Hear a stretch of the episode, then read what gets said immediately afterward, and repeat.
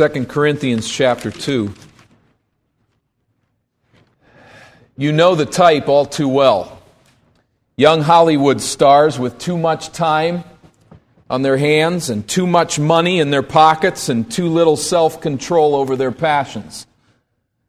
Saddled with incessant media scrutiny, we watch as their sad lives unravel before our very eyes. Drugs and alcohol, scandalous affairs, broken relationships, bitter divorces, run ins with the law.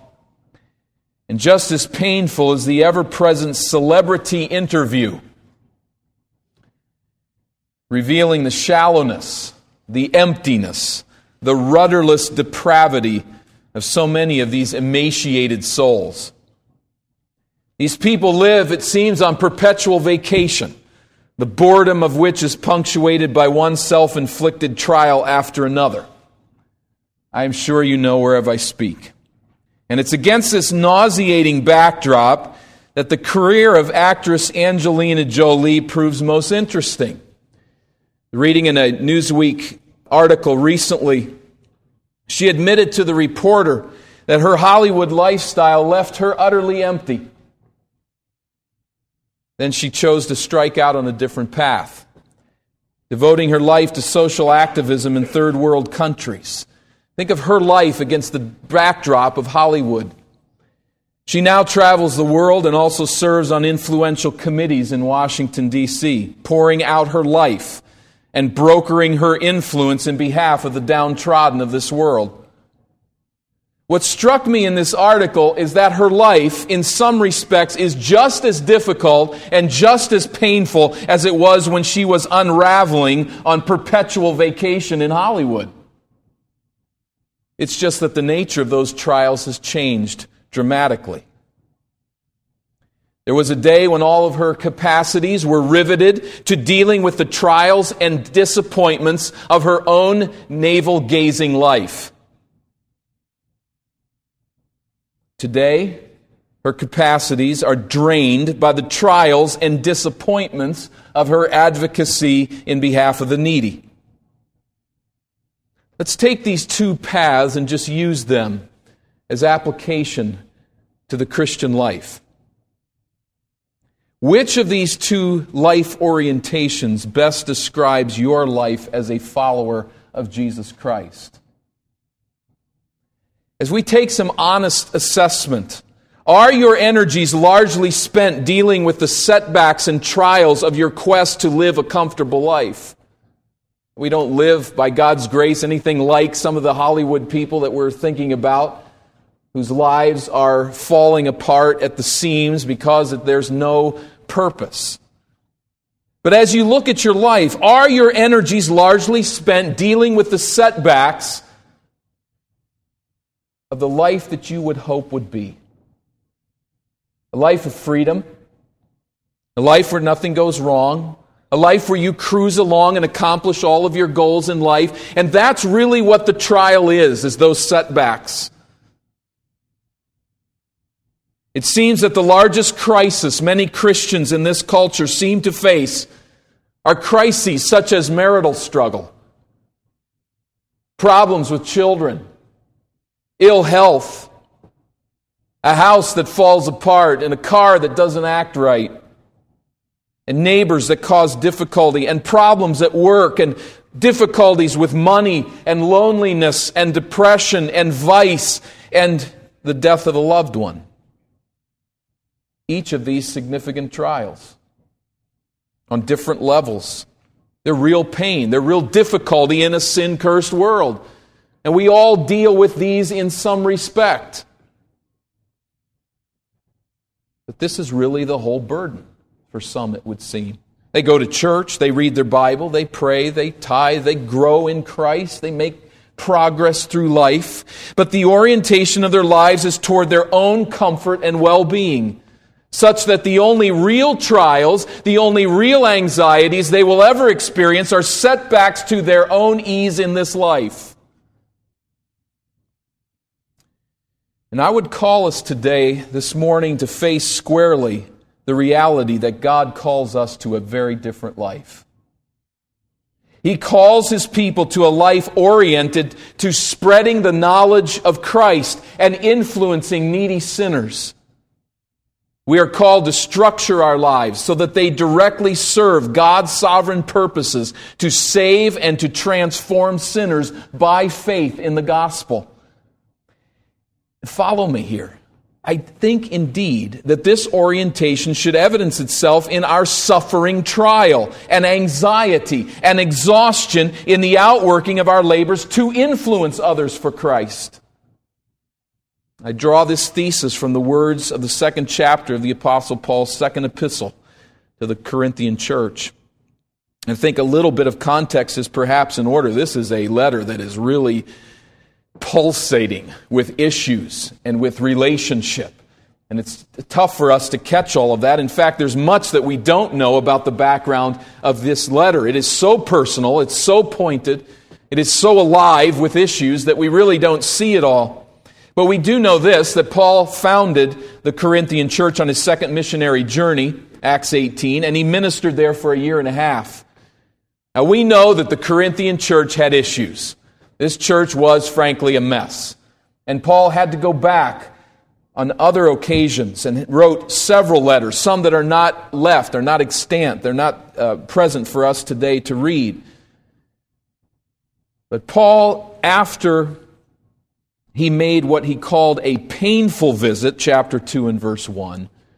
Returned to Ephesus, and from there sends what he calls a severe letter by the hand of Titus. Now put yourself in Paul's place. There's been this painful visit back to Corinth because of the reception of Paul, and there's opposition to his leadership. There are, in fact, very eloquent, polished speakers in the assembly who don't like Paul. And they're undermining his authority and saying he's really no apostle at all. Could an apostle speak this way without such sophistication as we use? And they attacked his schedule and his plan to get to Corinth, and he wasn't there. So Paul's dealing with these people who are ridiculing and angry with him, and having just completed this difficult visit, he now sends a severe letter and he's very anxious.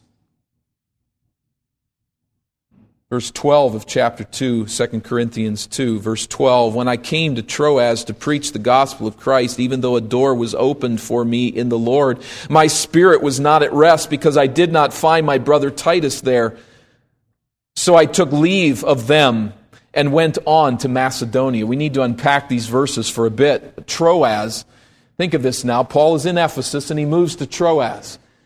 He moves there because he wants to link up with Titus and hear how the Corinthian church responded to his severe letter. We have in the original text here the Troas. The article is used indicating that this is where he and Titus had planned to meet, and chapter 7 will confirm that. Troas is a bustling Roman port city. It's an ideal place for the two of them to meet as Titus journeys across to the east, across the Aegean Sea, and Paul by land from Ephesus to Troas. They're going to link up here. But there in Troas, while he waits, there's a door that's open for him, which is a phrase meaning that the gospel had an excellent opportunity in this place. In fact, he leaves, you notice there in verse 13, them. Paul seems so distracted in this letter at times that he really doesn't fill in the blanks, and you're left scrambling to figure out who's them. He's not even talked about anybody here. But apparently in Troas, there were people who were responsive to the gospel. And he says there's a great opportunity here. He's gone from Ephesus, a great opportunity, despite all the trials that he faces there with opposition. It's a great opportunity for the gospel. He comes now to Troas, and people are hearing the gospel. Now, what do you know about Paul? How often do you know the Apostle Paul turning his back on a great opportunity for the gospel? That's just not in his nature. But that's exactly what he does. It is his love for the Corinthians that compels him to leave Troas. And by leaving Troas, Paul silences the criticism that he does not care for these people. Now, why does he leave Troas? This is where he's supposed to meet Titus. That's the whole point. Titus doesn't show up. put yourself there. This is a day of no telecommunications. There's no laptops, there's no cell phones. In fact, I think cell phones take away many opportunities to exercise our faith. One day passes, and another, and another, and Titus doesn't show. And Paul is worried about these Corinthian believers. It reminds me here just recently, some weeks ago in Mozambique, we crossed over into the border to minister to people there in a very rugged area, a very dangerous area. We didn't speak the language. We walk inside the border, leaving our, our vehicle behind, and we were forgotten at the border. There's no electricity, there's no telephones, there's no way to communicate with anybody that's out there. And I was reminded of the great privilege that not having a cell phone provides for the exercise of our faith. You can't contact anybody. You don't know where they are. You don't know, in fact, if they're alive or dead. And you wait. And you wait. And I found an hour and a half a pretty excruciating experience. Imagine where Paul's at. No idea where Titus is.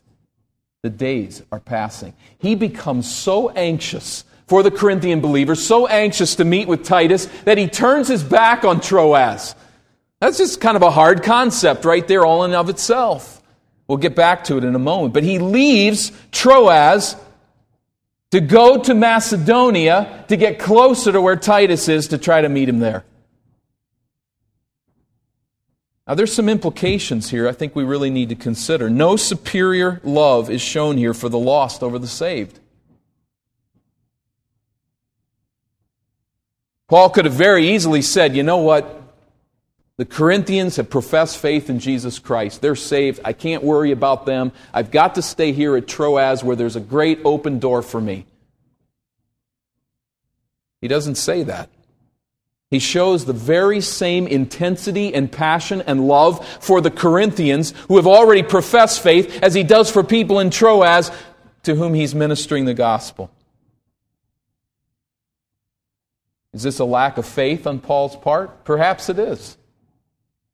I don't know how God would determine this. Things certainly would have worked out better had he stayed, it would seem, from a human standpoint, right? We find later Titus is just fine. He's on his way, he's been delayed, but he's just fine and he's going to meet Paul in Troas, and Paul could have been ministering there for a longer period of time and leading more people to Christ, it would seem. Maybe Paul blows it here. We'll leave that with God and Paul. One thing that we do see is that Paul loved people enough that he was passionate enough, and he was passionate enough about the gospel to get uptight. There was real, live anxiety in his heart for the people of God. Notice chapter 7 in verse 5. We read into some of that anxiety. Paul's in such a hurry here in chapter 2, he really doesn't fill in the details till he gets to chapter 7. But chapter 7 and verse 5, we read, For even when we came into Macedonia, our bodies had no rest. But we were afflicted at every turn, fighting without and fear within. There's a man in anxiety, a man who's sweating the details about the growth of God's people. But, verse 6, but God, who comforts the downcast. Who's the downcast? That's Paul. Who comforts the downcast, comforted us by the coming of Titus. He finally came. Go back to chapter 1 and verses 8 and 9. Chapter 1, verses 8 and 9, we read, Therefore, we do not want you to be ignorant, brothers of the affliction we experienced in Asia, for we were so utterly burdened beyond our strength that we despaired of life itself. Indeed, we felt that we had received the sentence of death. But that was to make us rely not on ourselves, but on God who raises the dead. Paul seems to be indicating here that there was growth in his faith as he dealt with these trials and these heartaches and these difficulties, all in the line of the gospel. And now back to chapter 2. So joyous was Paul's remembrance of his reunion with Timothy that he does not even take time to stop and fill in the details. He simply bursts forth in thanksgiving, chapter 2 and verse 14. But thanks be to God Verse 13 I did not find my brother Titus there. So I took leave and went into Macedonia, and thanks be to God. Chapter 7, we learn that he found him. Plummer calls verse 14 a noble digression of irrepressible gratitude. Paul finds Titus in Macedonia. He receives from him a relatively good report about the Corinthians' response to his letter. To Paul's great relief. Back to 7 and verse 6. Chapter 7 and verse 6. But God, who comforts the downcast, comforted us by the coming of Titus. 7 7 and not only by his coming, but also by the comfort with which he was comforted by you, as he told us of your longing, your mourning, your zeal for me, so that I rejoice still more. For even if I made you grieve with my letter, I do not regret it, though I did regret it, for I see that the letter grieved you, though only for a while. As it is, I rejoice, not because you were grieved, but because you were grieved into repenting. You understand his point. I hate the thought that I brought pain to your heart, but I rejoice in Christ that it led you to repentance. I can see some sophisticated Christians coming in here and saying, Paul, would you just relax? Settle down. All this anxiety and all of this upheaval and all of this pain of the heart and all of this rejoicing and thrill and excitement, just relax a little. I doubt that relax and Paul went together very often, frankly, from viewing these letters. But what you have to love in his heart is the intensity that he has for the gospel, the intensity that he has for the people of God to see them grow and mature in the faith.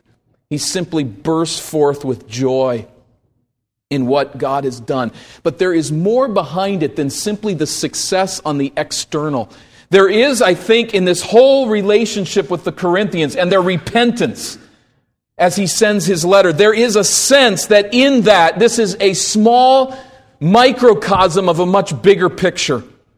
Paul is reminded by the triumph won with the Corinthians of the cosmic triumph of the gospel. Verse 14. Thanks be to God who in Christ always leads us in triumphal procession and through us spreads the fragrance of the knowledge of Him everywhere. No matter how difficult the trials, no matter how intense the anxiety, the believer always walks in the victory of Christ. And we need to bring this to ourselves and to embrace this reality. Everywhere that we go in this fallen world, there will be resistance to the gospel message. There will be difficulties in seeing believers grow in the faith and face the truths of God's word and submission to them. This will not be an easy route, but what we must always remember is that we walk in the triumph of Jesus Christ in this fallen world. We cannot lose sight of it. There's a beautiful picture and background here. It probably is based upon the Roman triumphus in fact, the original text would read that he leads us about in triumphal procession. If your translation reads that he causes us to triumph, I think there's certainly that idea here, but it's not a good reflection of the original text. He leads us in triumphal procession. What's that talking about? When a Roman general met a very stringent list of qualifications, of criteria for military victory, he was awarded a triumphus a triumph along a special route in the streets of Rome, something that might be akin today to a ticker tape parade. The order of the procession was very carefully laid out. It was something of a parade. First came the city magistrates and the senators into the city of Rome as the people lined the streets and began to cheer. After the magistrates and the senators came the trumpeters announcing to anybody who was asleep or living under a rock that there was a great day here. And people would begin to run to the streets and assemble on the side. And after the trumpeters came the spoils of war captured from the enemy. In fact, one Roman general actually brought some of the pieces from the temple in Israel at this very place in his triumph. Then came a white ox for sacrifice. And then came the highest ranking captives and their guards being paraded on the streets. And you can imagine it wasn't a real happy day for them as they're passing the streets and know that their time on this life isn't very long. After, and along with their guards, they are the next in line. And then came the musicians dancing and playing. And then the priests swinging censers with their incense. And then came the guest of honor, the great general, clad in purple and standing on a chariot drawn by four horses, receiving the accolades of the people who gathered and rejoiced in another great victory of Rome. With the general often were his sons walking behind his chariot, something perhaps akin to today's uh, athletes as they win some championship. You'll see them often carrying their little kids in their arms or having their kids around them. This is his time of triumph. He brings around him the family that is closest to him. And last of all comes the victorious army marching through the streets. Apparently, so the general's not an afterthought at the end of the whole thing and everybody's ready to go home by the time he gets there. The crowds lining the way cheer, and there are clouds of incense rising from the spectators as well as from the priests. And that pungent aroma fills the streets, and there is a day of great victory and celebration. This is what Paul is saying to us, Christian. If you are in Jesus Christ, if you have come to place your saving faith in His death and resurrection, you have been born again through this gospel, you march through life in triumphal procession. He has won the victory over death and Satan and sin. He has won for us salvation. And we walk in His triumphal procession. As Paul writes in Colossians 2, he disarmed the rulers and authorities and put them to open shame by triumphing over them in it, in the cross. His triumph is in Christ. That is the spiritual sphere in which the Christian lives. We are in union with Christ, a major theme in Paul, and it takes faith to live in that procession. Faith not only to come to saving faith, but faith to see it. We are so pushed aside by this world, and we so quickly forget who we are in Jesus and who truly reigns in this world. Christ reigns, He rules, He has won the victory, and we walk in His procession. And as we do, we note here in verse 14 that we spread the fragrance of the knowledge of Him everywhere. We spread it. This is an interesting word. It's often translated manifest or reveal. It's usually used in an eschatological sense. The coming of Christ will be revealed. But here it speaks of the proclamation of the gospel. We reveal, we make manifest the truth of Christ crucified and risen. We show it out to others. And as we do, we are a fragrance of the knowledge of Him everywhere. Now, why did people create perfume? It's to hide other smells that aren't as pleasant. But they create perfume not to hide in some corner, but it's, it's to fill the atmosphere, it's to gain attention, it's to bring pleasure. I remember working in a warehouse during seminary, and there was a retail place out in the front. And there was a famous woman who would come in to the retail shop from time to time, hawking her wares of perfume. And uh, she was sort of famous because we always knew she was there before you ever saw her. I don't know how this is possible to put that much perfume on one body, but before she came through the door, the perfume arrived. It announced her presence, and she was trying to sell us. She'd often come at times when we were supposed to buy things for our, our wives and girlfriends and the like. But she's using that fragrance to get your attention to bring pleasure. In fact, it was the nicest thing we ever smelled there. It wasn't a really pretty place. That's what perfume is for. Fragrance is to bring that pleasure and, in some respect, to gain attention. Now, it can be overdone, and the analogy can be overdone. I think she overdid it. But uh, she, was, she was a salesperson and was doing her job. Apparently, I remember it 20 years later. But we are to go into this world in a similar way as the fragrance of the gospel of Jesus Christ in a really stinky world. to bring that message and that beauty to others. As verse 15 continues, for we are the aroma of Christ to God. There seems to be the sense here that we are the aroma that God receives, that there is a pleasure in God as He sees us share the gospel of Christ. But we are the aroma to others as well. We are the aroma of Christ to God among those who are being saved and among those who are perishing. To one, a fragrance from death to death, and to the other, a fragrance of life to life.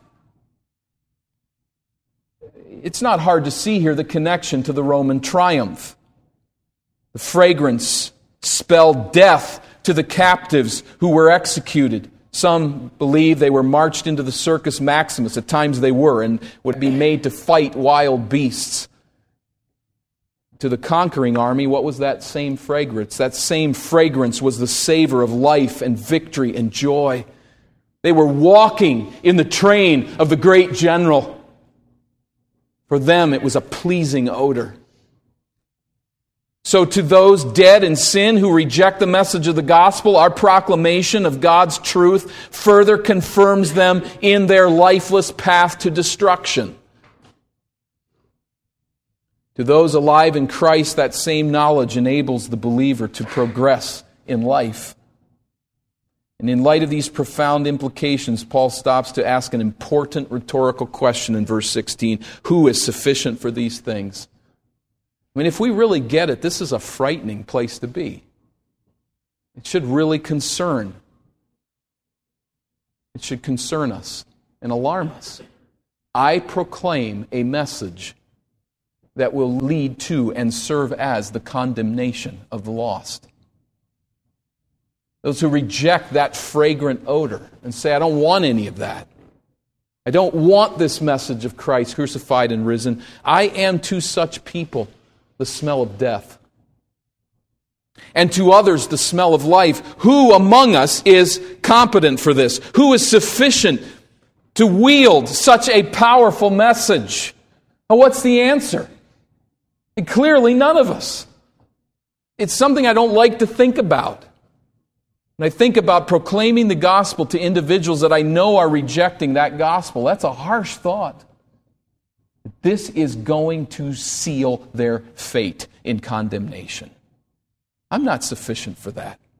And I'm certainly not sufficient for taking the truth of the gospel and seeing someone respond to it in saving faith. This doesn't come from us. The answer is none of us is sufficient for this. However, I think contextually it's a yes and a no. I think what Paul is saying is we are sufficient for this. How is this the case? How can we be sufficient to wield such a powerful gospel? Notice chapter 3 and verse 4.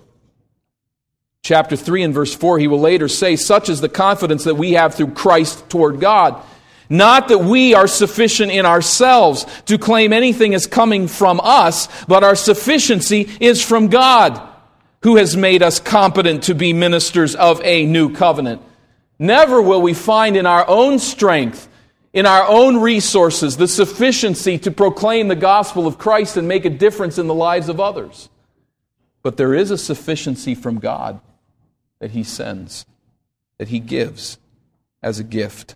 And I think that is proven to be the meaning by verse 17, back to chapter 2. For we are not like so many peddlers of God's word. In other words, who is sufficient for these things? He now says, for. That is, it introduces the answer to the question raised. It assumes he's saying we are.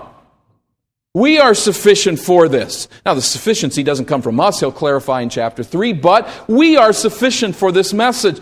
But we're not like so many peddlers of God's word. That's a very negative idea.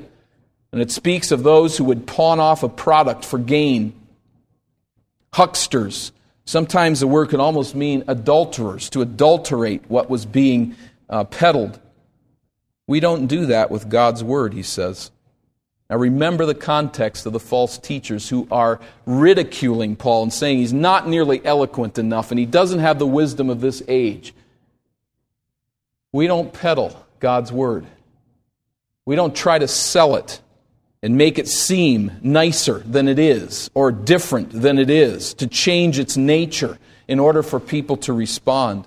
God is the source of this truth, and the witness who discerns the sincerity of our message is God. We do not peddle his word, but as men of sincerity, as commissioned by God in the sight of God, we speak in Christ. So God is the source of this message. He is the one who discerns the sincerity with which we deliver it, and Christ is the encompassing element. In union with him, we proclaim that truth. Preaching that merely impresses people or intrigues them is not true preaching. It's peddling the Word of God. Now, let me say, and when I say preaching, I don't mean just a formal pastor standing before a congregation, but as the New Testament uses the word, we're all preachers. We're all proclaimers of the gospel of Christ. And let me say, if this isn't clear, obvious to all of us, you do not need to labor to try to offend people. The offense should be the gospel. We should make it as fragrant as we can make it, but we cannot adulterate it and make it what it is not so that no one opposes it. Faithful witness does not have to strive to offend people. We simply hold out the fragrance of the gospel, and that will offend some. Paul says, I rejoice in Christ. We don't peddle such a gospel. We are in the triumphant procession of Jesus Christ who has won for himself people from all nations. And we go out proclaiming this message a fragrance of some to death, a fragrance of others to life. We are not sufficient in ourselves, but as we carry the true, pure gospel of Christ, the sufficiency comes from God. And we walk in triumph as we influence this world for Him. If you are here today as one who does not believe in the gospel of Jesus Christ, you have not come to place your saving faith in Him. I'm not saying you don't know anything about it, but you have not come to be born again. If you come today here in that state, there is here a clear warning from God the fragrance of the message of Christ crucified and risen has risen from this assembly today in song and in word. You have heard of Jesus crucified and risen to provide the forgiveness of your sin. You need to embrace that message. And I would suspect if you know that you have not, there's some reason for that. There's something you don't want to let go of. There's something you don't want to begin to do. Perhaps you are just absolutely scared to death to think of the implications, not even knowing what they are. The call of God is for you to simply respond in faith. You cannot try to figure everything out and get all things solved and worked out before. What you need to know is that you are a sinner and that your condemnation is natural. It's not because you've done something worse than anyone else, but because by nature you are separated from God and His saving grace because of your sin. You have violated His word and His truth, and you have not brought glory to Him, and have set up in His place many, many idols, some you probably don't even know about. But you must turn from that path. You must turn from that way and come to embrace Jesus Christ in all of His beauty and let Him clean you up and take care of the details. But you have no other option. And whatever you're holding on to that keeps you from turning to Christ is killing you. Let it go and embrace the gospel. For those of us who have done so, may we take from here today this great picture of walking in triumphal procession in Christ. Do we live daily with that perspective?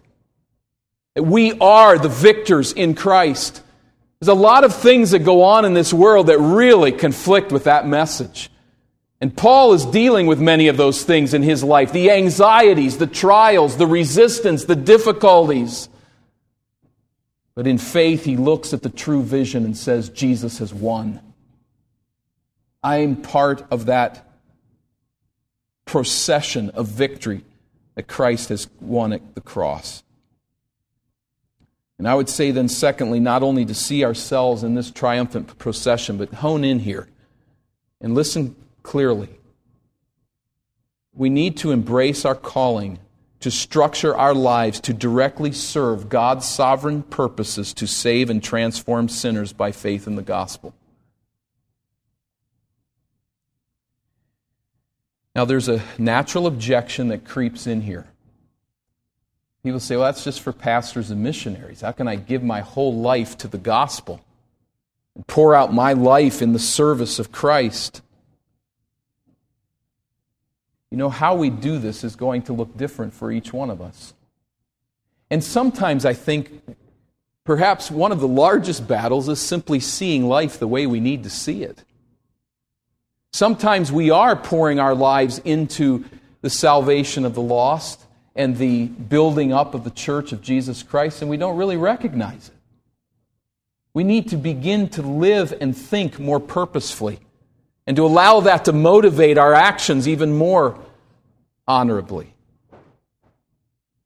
It will look different for each one of us. Our calling from God as His soldier in this cause will be different for you and for me.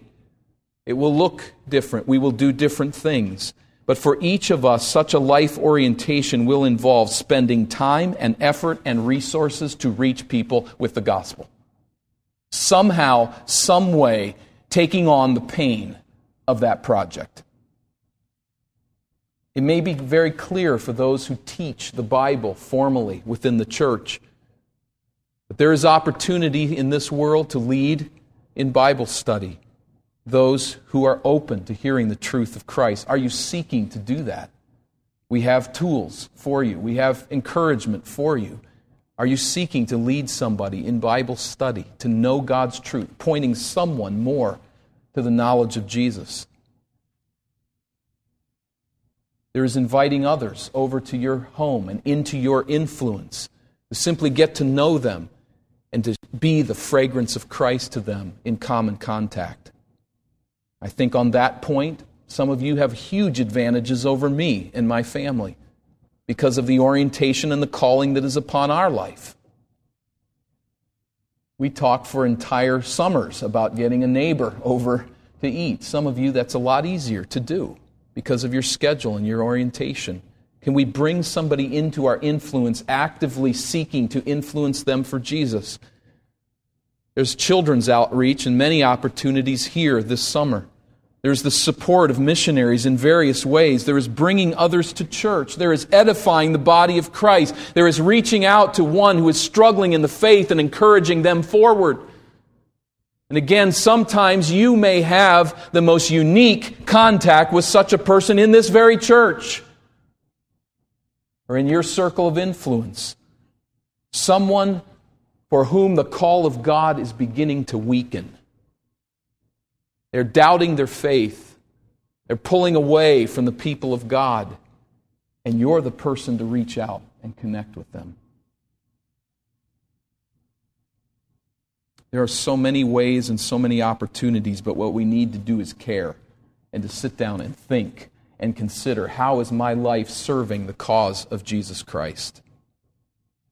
What is your orientation, Christian? Are all the trials and bumps in the road of life, are they all roadblocks to your comfort? Do they all disrupt your quest for a freedom from any setback? I wonder if the interview was done for us as Christians. And someone asked us about the trials of our life. What are the things that really take up our attention and cause difficulty and things we're dealing with and what's on our mind? I wonder as Christians if in that interview, being honest, they would all be things about broken appliances and difficult relationships and things that just aren't working out in our life and my health and difficulties that I've faced. I wonder if any of those trials would have anything to do with the spread of the gospel of Christ. If our orientation is to spread the fragrance of God's glory and the gospel of Jesus, we will have our trials to be sure. But they will be trials encountered on the path of ministry to others trials of anxiety, of exhaustion, of difficulty, and of deep disappointment. I hope that you love others enough to be deeply disappointed when there is not glory brought to God. I think this so affects our relationship as a church as well. There's an orientation to the assembly of believers that partners together in this cause, that shares together the war stories of disappointment and anxiety, lack of resources, how this could be done better, and how we could reach such a person better. The other orientation I fear often is that the church just gets added to all the things in life that disappoint our perfect goals. Where are you at? The household of God was not purchased by Jesus so that believers might waste their days chasing the dream of a worry free life. The church is called to structure her life as a community so that her members live as responsible partners in God's sovereign purpose to save and to transform sinners by faith. Those who live by faith and thus honor this stewardship prioritize the making of disciples and see themselves as the fragrance of Christ in this fallen world and understand that they walk in victorious procession in Jesus Christ. May that be all of us. I preach to myself as I preach to all of us as a church. What is our orientation? At stake for the lost is eternal salvation. And I would suspect that one second in eternity, all of the things that we think are such big problems will be gone. We must realize that eternal salvation is at stake for the lost. And at stake for us is the very life the gospel intends to secure in us and through us.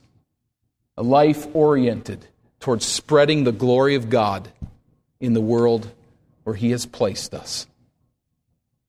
Is that your orientation? Is it mine? May we say with Paul, Thanks be to God, who in Christ always leads us in triumphal procession, and through us spreads the fragrance of the knowledge of Him everywhere. May we spread it. Let's pray.